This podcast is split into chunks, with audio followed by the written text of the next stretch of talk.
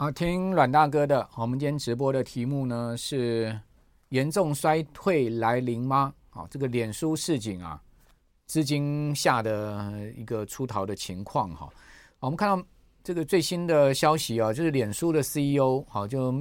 Meta 好，这个 FB 已经改名 Meta 哈，Meta 的 CEO Mark Zuckerberg 啊，呃，他在一场线上对呃他公司内部员工的会议上面哈，他讲了这个一段。这个话了哈，我把它截录下来哈。这个根据路透社的报道，好，那我们看到他说呢，If I have to bet，哦，就是说如果你要我猜了哈，要我赌哈，呃，他说呢，我会说呢，这一次啊，哦，可能是一个非常呃不好的 downturn 哈，就是经济可能会出现一个严重的衰退了哈，呃，所以我们今天的标题呢，就是用 Mark Zuckerberg 哈他的说法哈，我们谢谢呃。When 的 donate 好，那他说呢，这个 worst downturn 哈，到底到什么样的情况呢？他说呢，可能是呃我们呃一段时间没有看过的哈，在历史上没有看过的这样的一个 downturn。好，那 Mark Zuckerberg 他告诉他的这个员工，好是在一个 weekly 的这个线上的会议上面，啊，他同时说啊，啊，他说呢，呃，现在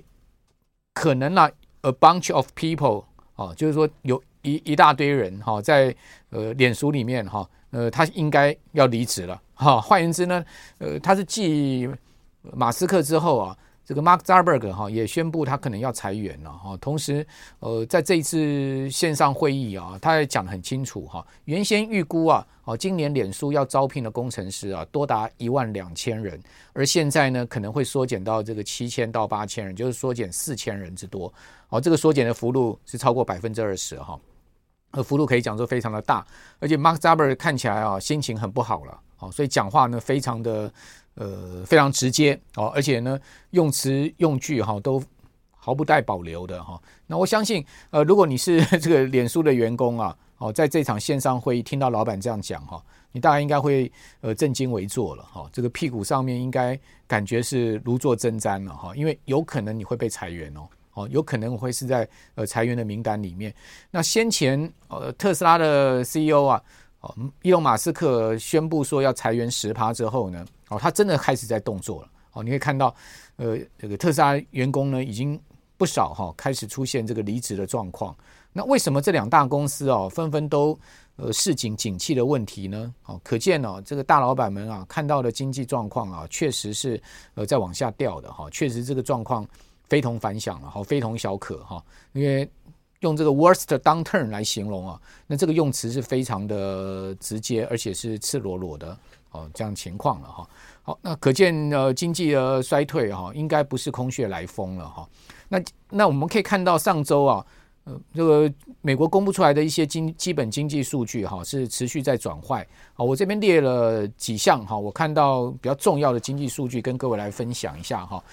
呃，第一个就是上周末美国公布出来这个 ISM 制造业的采购经理指数，哦，是创下两年的新低。哦，同时呢，新订单已经落入萎缩了，哈，就跌破五十的分界线。好，另外，美国汽车的六月销售，如果折算年率了，哈，就以六月的销售情况换算这个，呃呃，推估一整年的汽车销售，哈，仅仅只有一千三百二十万台。好，这个比过去啊，哦，这个差不多一千七百万辆，哈，这少掉了四百万辆，哈。那为什么汽车销售会掉得这么厉害？哦，主要原因呢，第一个车价太贵哈。现在目前全美新车的均价，哦，就是说不管什么品品牌，哦，均价已经高达四点七三万美金，哦，这个非常惊人的一个数字哈，将近快要五万美金哈。也就是说，美国现在这个汽车的均价，新车啊，哦，已经要高达差不多是一百四十万台币左右哈。哦，那对老美来讲哈，呃，过去买车是一。件可以被负担的事情，现在可能无法负担，就是车价不断的在涨啊，不管是电动车或是传统汽柴油车，啊，价格都不断的在涨，而且二手车价现在是非常昂贵的情况，啊，因为买不到新车，啊，买二手车，好，那美国人呢，出门一定要开车的了，哈，所以这个车价上涨，啊，那对美国人来讲是一个很沉重的压力，哈，这个跟我们先前有讲过这个房贷。呃，利息上升，哈，导致了这个平均每个月哈要还本付息的金额啊持续上升，也是一样的啊。一个住房的成本，一个交通的成本，哦，那交通成本还不止说只有车价上涨，那油价也涨到历史新高，哦，所以啊，这些这个生活的成本都是持续在上升的。老美啊，现在目前是大喊吃不消的情况。好，那另外呢，我们可以看到车贷现在目前呢，在美国啊，月平均还款已经高达了百分之七，呃，已已经高达七百块美金了。也就是说，如果说你现在有车子在美国是是用贷款的方式哈，呃，你每个月要还差不多七百块美金的本金加利息，那再加上先前我们看到的数字，美国现在目前的这个全美平均每个月的呃房贷的租金加本金摊还要超过两千美金，好，所以一个汽车加一个房贷。好，这个呃房屋的本金利息摊还就将近三千美金了，哦，那这个是很惊人的支出哈。那这个车贷平均月摊还七百美金啊，比去年同期上升了百分之十三啊。好，那另外第二个呢，呃，第三个呢，就是 Meta 的创办人啊，Mark Zuckerberg 哈，他讲说这个呃特呃脸书啊要为严重的衰退做好准备。好，同时呢，减少工程师的招聘四千人。这一开始我们就把这个 Mark Zuckerberg 讲那段英文啊，哦，这个照原文的呃呈现给我们的观众朋友看了哈。我们有这个直播，如果大家看的话，就会看到我们刚刚讲的那一段原文哈。好，第四呢，就是美光这个第四季的财测哈是低于预期百分之二十一啊。哦，这个财测的数字可以讲说非常差啊。那美光股价今年已经几乎要腰斩了哈。啊，这是两年来首见哈，美光的猜测是低于预期。好，所以从记忆体我们可以看到到呃汽车市场哈，再到呢社群网络，我们看到全面的都出现了一些呃转差的状况哈。那另外从整体的经济数据，ISM 的制造业采购经理指数也可以看到哈，它其实是在往下滑的哈。好，那我们来看到 ISM 制造业的指数啊，啊，呃这个月最新公布出来的数字是五十三。好，比上个月的五十六点一呢，是下跌了三点一点。好，这跌可以讲非常的显著。好，那另外新订单的部分呢，它从五十五点一哈大跌到四十九点二，这跌了更大的幅度哈，达到五点九点哈。啊，只有一个亮点就是产出指数哈，它是略微上升的哈。上个月的数字是五十四点二，啊，公布出来的最新数字是五十四点九，上升了零点七个百分点。此外呢，我们可以看到各分项哈，啊，几乎都是往比较差的方向在进行。那雇佣指数呢？哦，前一一个月的数字是四十九点六，哈，跌到四十七点三。供应商交货指数从六十五点七，啊，跌到五十七点三。那供应商交货指数大跌啊，那它所反映的就是供应链啊，这个呃不顺的问题已经渐渐开始呃出现缓解。好，就是先前所讲的啊，整个供应链呃塞货呃这个呃缺缺柜塞港啊，哈，或者说。呃，内陆的供应链哈，或者说呢，晶片延迟交货等等的，就是说你可以看到过去两年一连串的这个供应链的问题啊，现在从这个供应商交货指数可以看到已经大幅好转，哦，呃，从前一个月的五十六呃六十五点七啊，然后呢最新的数字到五十七点三哈，这个可以讲说是掉的非常多了哈。那存货指数呢则是上升，好，从五十五点九上升到五十六。好，那不景气下的存货其实是麻烦事哈。如果说景气下的存货其实是好事，为什么呢？因为如果说是经济是往上运行的哦，大家会拼命想要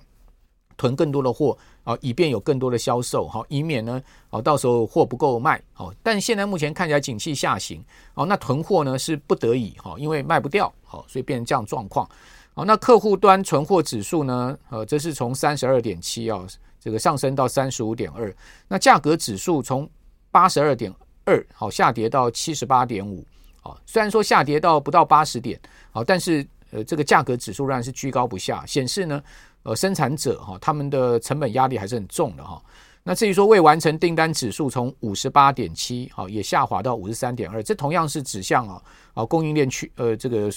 呃不顺的情况已经趋缓。好，那出口订单指数呢，从五十二点九下滑到五十点七，好也不好。好，原物料进口指数呢，则是从四十八点七啊上升到五十点七。好，这是就所谓 ISM 制造业指数显显示哈，哦这个砍单的情况哦确实在发生之中哈。那至于说我们来看到 ISM 制造指数制造业指数哈，还有呢呃 IHS Markit 的采购经理人指数哈，就是这两个重要的指数。好，一个是绿色线，一个是蓝色线，这两条线呢，在去年第四季见到高点之后呢，毫无一致的两条线呢，亦步亦趋的都往下掉哈，现在大家都掉破五十三了了哈，以及大家看到下面那条红色线是这个花旗惊奇指数，好，所谓花旗惊奇指数，它这个指数是什么意思呢？这个指数啊，它就是把那个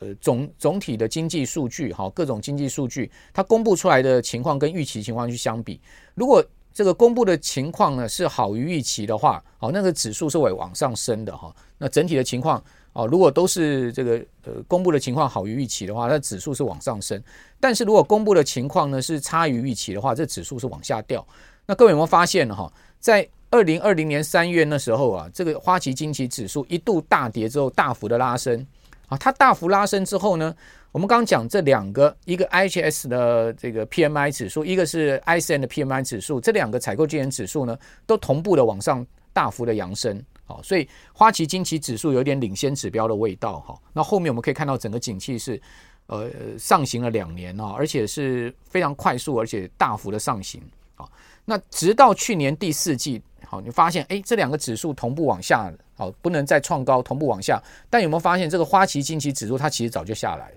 哦，它其实是非常领先的哦，它已经告诉你，其实呃整体的经济状况哦，它已经是走到最后龙井了，哈。那最近花旗经济指数掉的是非常快速，而且幅度是非常大的。那这样子的呃，花旗基金指数往下掉呢，它就告诉你说呢，后面可能啊，整个景气下行啊，包括更坏的状况还没有全部结束哈。那这个是美光的股价，好，大家看到美光股价去年呃底今年初的时候，每股在九十八块美金哦，哦，最近破底哈，跌到五十一块。哦，那美光发布这个不如预期的财测之后呢，哦，它的股价盘前是大跌六趴，收盘是跌了快三趴哈。那费城半导体指数哈，今年以来哈，它的跌幅是百分之三十八。好，如果说从这个四零六八今年呃一月的高点下来，那幅度更大一点，好，更大一点。好，从四千零六十八点，好，费城半导体指数跌到本波段低点两千四百二十九点。好，费半可以讲说已经是进入深度的熊市了哈，跌幅已经将近百分之四十啊。那相对纳斯达克跌幅呢，大概百分之三十。那标普的跌幅呢，大概百分之二十一。好，另外道琼斯的跌幅呢，差不多是百分之呃十六左右。我讲的是今年以来的跌幅。那景气如果是明显下行的话，哈，我们可以看到债市会出现殖率上面很明显的变动。好，这个特征是什么呢？特征哦，就是如果说未来的经济会衰退，哈，美国的各天期殖率啊，国债殖率会形成所谓的倒挂，啊，也就是负斜率。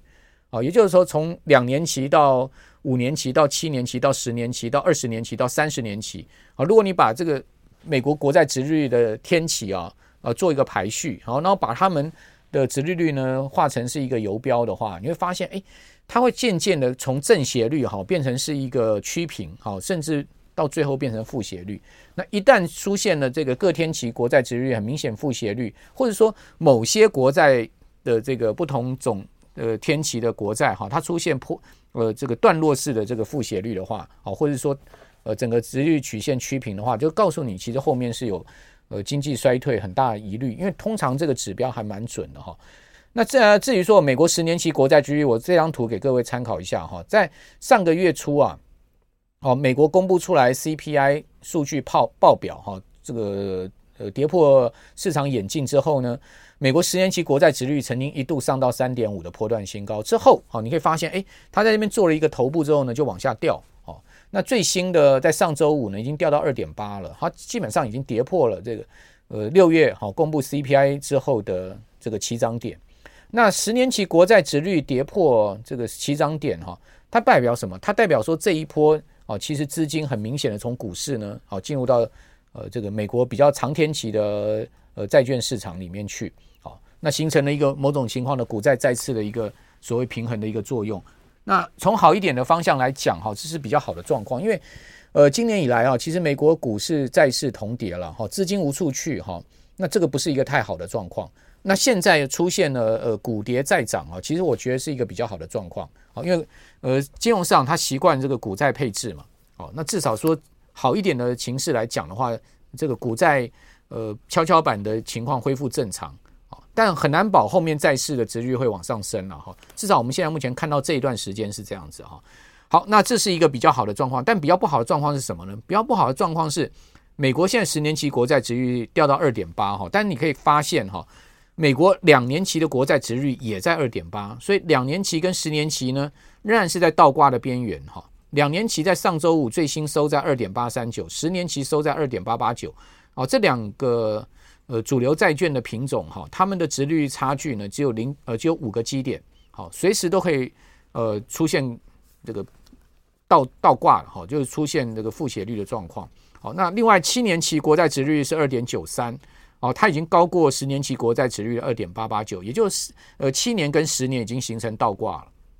哦，那后面两年期跟这个十年期会不会出现倒挂呢？哦，实上今年曾经一度出现过嘛。哦，我觉得后面出现倒挂的可能性非常高，因为你从上周五美债的一个走势可以发现哈，一一个月跟三个月还有六个月的哈这个短债呢，哦都出现了殖率上升的情况。好，但是呢，呃，从一年期以上的美国各天期的国债殖率呢，都出现了下跌。好，那而且呃这个一年期的国债殖率呢。哦，跟十年呃一年期的国债殖率呢，已经来到了二点七五二。哦，呃，其实跟两呃跟这个十呃十年期的国债殖率二点八八九啊，哦也差不去太多了哈、那大概只有差了十多个基点而已。好，那至于在上个礼拜还有一个很重要的经济数据啊，就是美国的这个核心的呃消费者支出的物价指数，好，就我们一般讲 PCE 了。好，那这礼拜。美国要公布出来 CPI 哦，好，会是在七月联准会会议之前一个很重要的观察数据哈。这礼拜美国会公布 CPI，那在上周呢是呃 PCE 好，那联准会其实更重视 PCE 啦。我们可以看到，不管核心 PCE 或是说呃整个 PCE 呢，好都在上周都出现了这个好于预期的状况啊。也就是说，大家看到这两条线它都有往下弯，好都有往下掉，好，但是呢，你有没有发现一个很奇怪的事情啊？就是呃。PCE 好于预期啊，但是并没有能激励股市出现上涨。好，因为上周哦，美国四大指数是全面下滑，而且很明显下跌的情况。好，比如说费半指，好，费半指呢，呃，在上周好，它是呃走低的哈。那呃，纳斯克指数甚至跌了四趴之多，好，标普跌了二点二趴。那道琼跌了一点二二八趴，哦，罗素两千指数呢跌了二点一五趴，罗素两千哦，过去十一周有九周下跌，哦，道琼过去十四周有十二周下跌，哦，标普呢过去十三周有十一周下跌，哦，这跌势都是非常呃非常惊人，而且是时间拖得非常久啊，就是说十四周可以跌掉十二周，那仅仅在过去十四周只有两周上涨，哦，可可见哈，呃，在这个。美国的空方的这个股市空方下降的压力里面呢，多头有试图要反扑哈，要呃要反弹，但是呢都都很在很短的时间内就结束，无功而返，好显示呃空方的压力实在是太大了哈。那上周又出现这样状况，哦，因为我们刚刚讲说上周纳斯达克指数是重跌了四趴，哦，纳斯达克指数呢并没有因为 PCE 这个数据好于预期而上涨，哦，全周还是大跌，哦，可见哦。现在市场在下跌的，并不是跌这个通货膨胀了哈。我观察现在目前市场哦，在下跌是下跌哦，对于未来经济衰退的疑虑，好，以及呢企业获利哈，呃，可能出现下滑哦，这样子的恐惧。好，比如说美光呃已经公布出来了嘛，他已经告诉你，他未来的这个营收会呃出现明显不如预期的状况哈，而且呢是两年来首见的情势。那美光是晶片大厂，好，是记忆体大厂，全世界三大记忆体厂，好，包括三星、海力士跟美光，好，那美光已经开出第一枪，告诉你整个记忆体市场的问题。那脸书如果要裁员，各位想想看，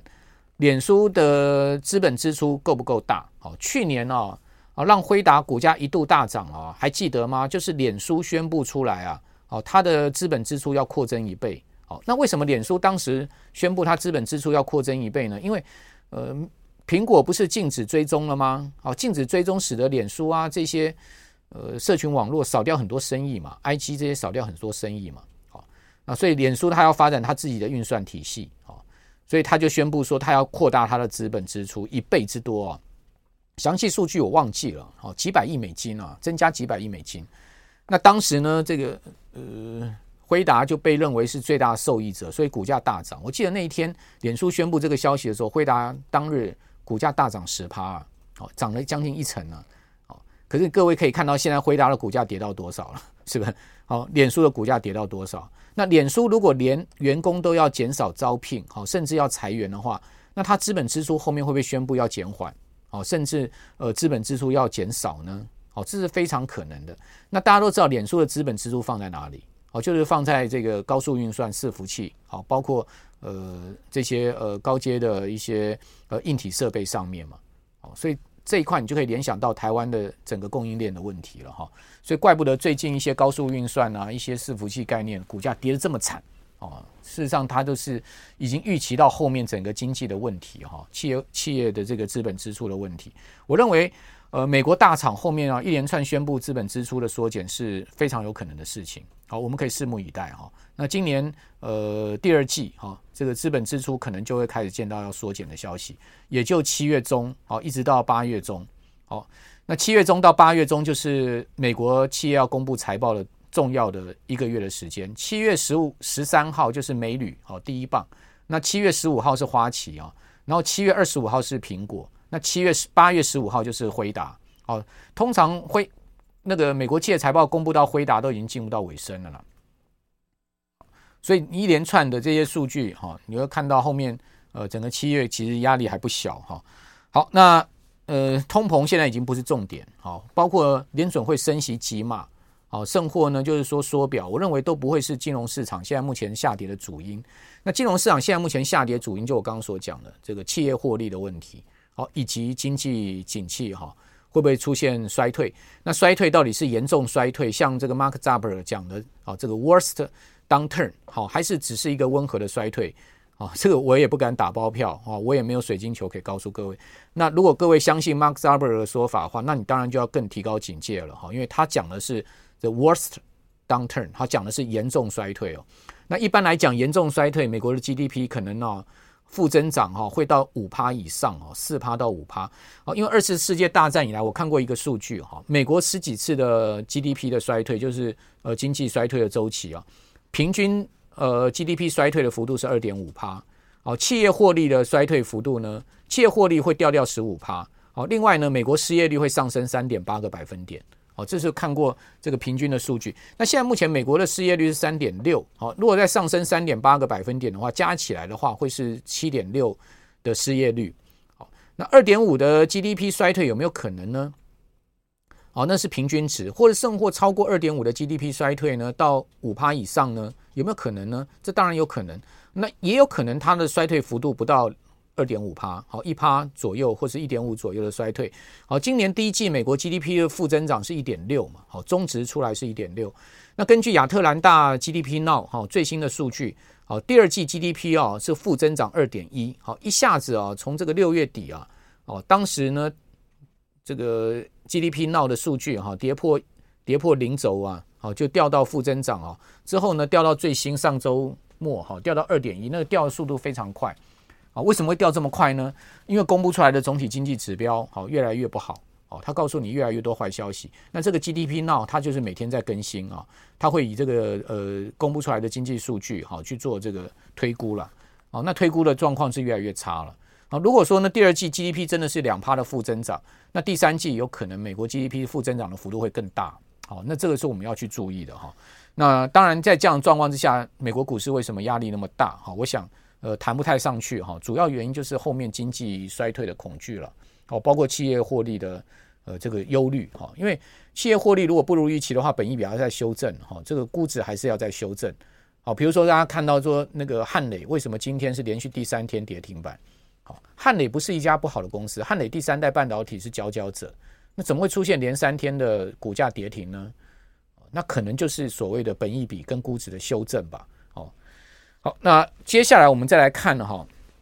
呃，在上周末，美国同时也公布出来啊，这个消费者支出已经开始出现低于啊这个呃它的一个收入收入增长了。好，就是说消美国消费者支出还是有增长，好，但是它已经很明显低于啊好收收入的增长。换言之，美国的消费者已经体认到可能后面有经济的状况，好，在这个地方呢。呃，就开始这个比较谨慎的花费，那比较谨慎的花费，当然就有可能会造成整个消费市场更进一步的压力。好，那另外，美国实质消费已经出现负增长。好，那这实质消费为什么会出现负负增长？是因为物价太高了。好，所以消费有增长，但是呢，扣抵掉物价之后，它出现了一个负数。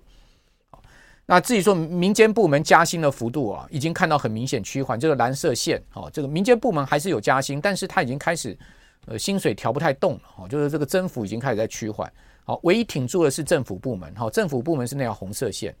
好，但是呢，我相信我们的观众朋友应该都知道哈，这主要的就业市场还是民间嘛，哈，并不是政府部门。那至于说美国的老百姓也体认到未来可能苦日子啊，呃，时间会比较长一点，好，所以说开始重新又提。提高它的储蓄率了，先前储蓄率掉到哈这个零八年以来的低点，就四点四的储蓄率。好，那现在目前看到它稍微往上升，好，就这个脚有稍微翘起来，好，那就代表说呢，又开始要这个存粮了。好，那存粮的话，相对消费一定会减少。好，所以我们比较担心的是后面消费的问题。那为什么会担心消费的问题？因为美国的民间消费哈。美国的整体消费占它的 GDP 大概七成左右了。好，如果消消费一旦出现呃市场这个整体出现状况的话，对美国的 GDP 的压力会非常大。所以你可以看到这个亚特兰大估计第二季美国经济是陷入衰退哈，那个掉下来那个你看到下面那条青色线哇，那真的是触目惊心啊！好，这个可以讲说是用崩崩下来的方式哦，就是这个 GDP 闹哦，已经掉到只有二二点一负的二点一。好，跟这个 consensus 哈比起来，真的是已经差距有很大一段乖离了。好，也就是说，市场的共识啊，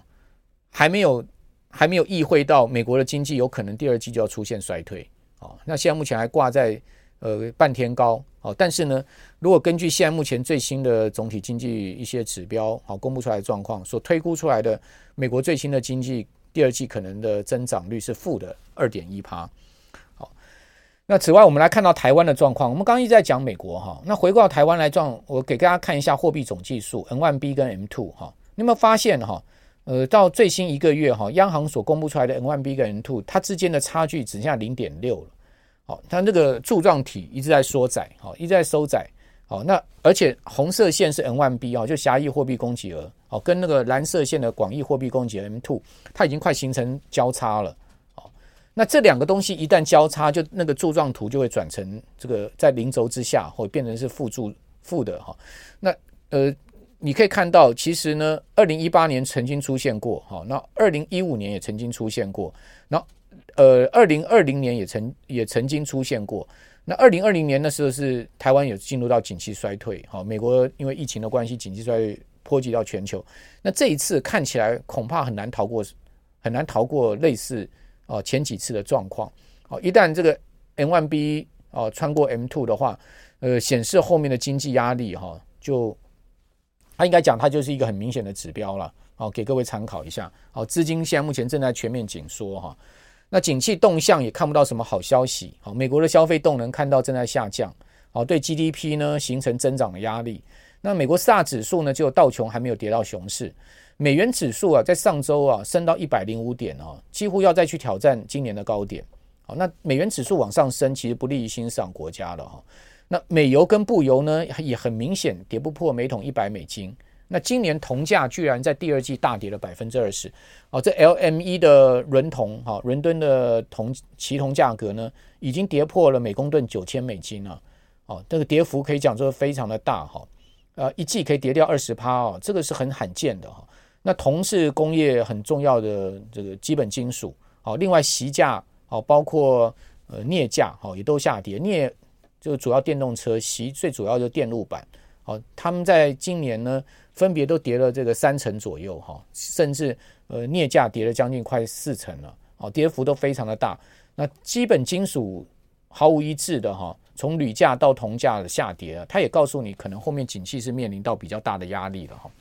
好，那今天综合了各种指标，跟各位报告，好，整个经济跟景气的状况。好，那至于说，呃，股市上面的投资呢，各位可以呃自行拿捏了哈。我想呃，股票市场它很难脱离的景气的一个呃走势，好，就好像人与人跟狗一样嘛。好，如果我们可以看到后面呃经济的情况还是有比较大的压力哈。呃，那当然，我们在金融市场上面，可能我们还是要比较谨慎一点，好，提供给各位参考了，好，我是阮慕华，我们就下周一再见了，拜拜。